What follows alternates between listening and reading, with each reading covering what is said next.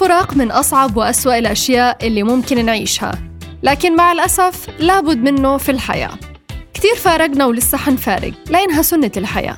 فالنهايات بطبيعة الحال مثل ما بنحكي أخلاق. والنهايات اللي بحكي عنها اليوم هي اللي نحن منقرر نكمل فيها أو ننسحب. وبطبيعة الحال بتظهر الأصول عند الفراق أو ساعة نهاية المصلحة والخلاف. لهيك بس تنهي علاقتك بأي شخص لا تأذيه ولا تجرحه.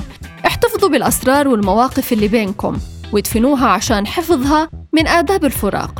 وإياكم والانتقام لأنه من شيم الضعفاء. فخلوا كل حدا منكم يكمل في طريقه وهو بيحمل ذكرى جميلة من التاني بدون نهاية مؤلمة.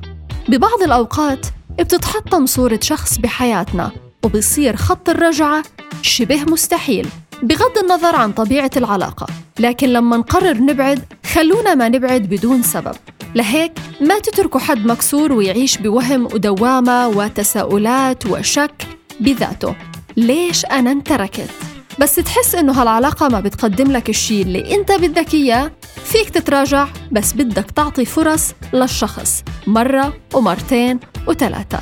لهيك خلي نفسك طويل معهم. لحتى بس تقرر تنسحب ما تكون ظالم لشخص. وإياكم والظلم وحاولوا قدر الإمكان الابتعاد عن أي علاقة فيها ظلم عشان دعوة المظلوم على الظالم مش بسيطة وكفيلة تقلب حياته جحيم بكل معنى الكلمة.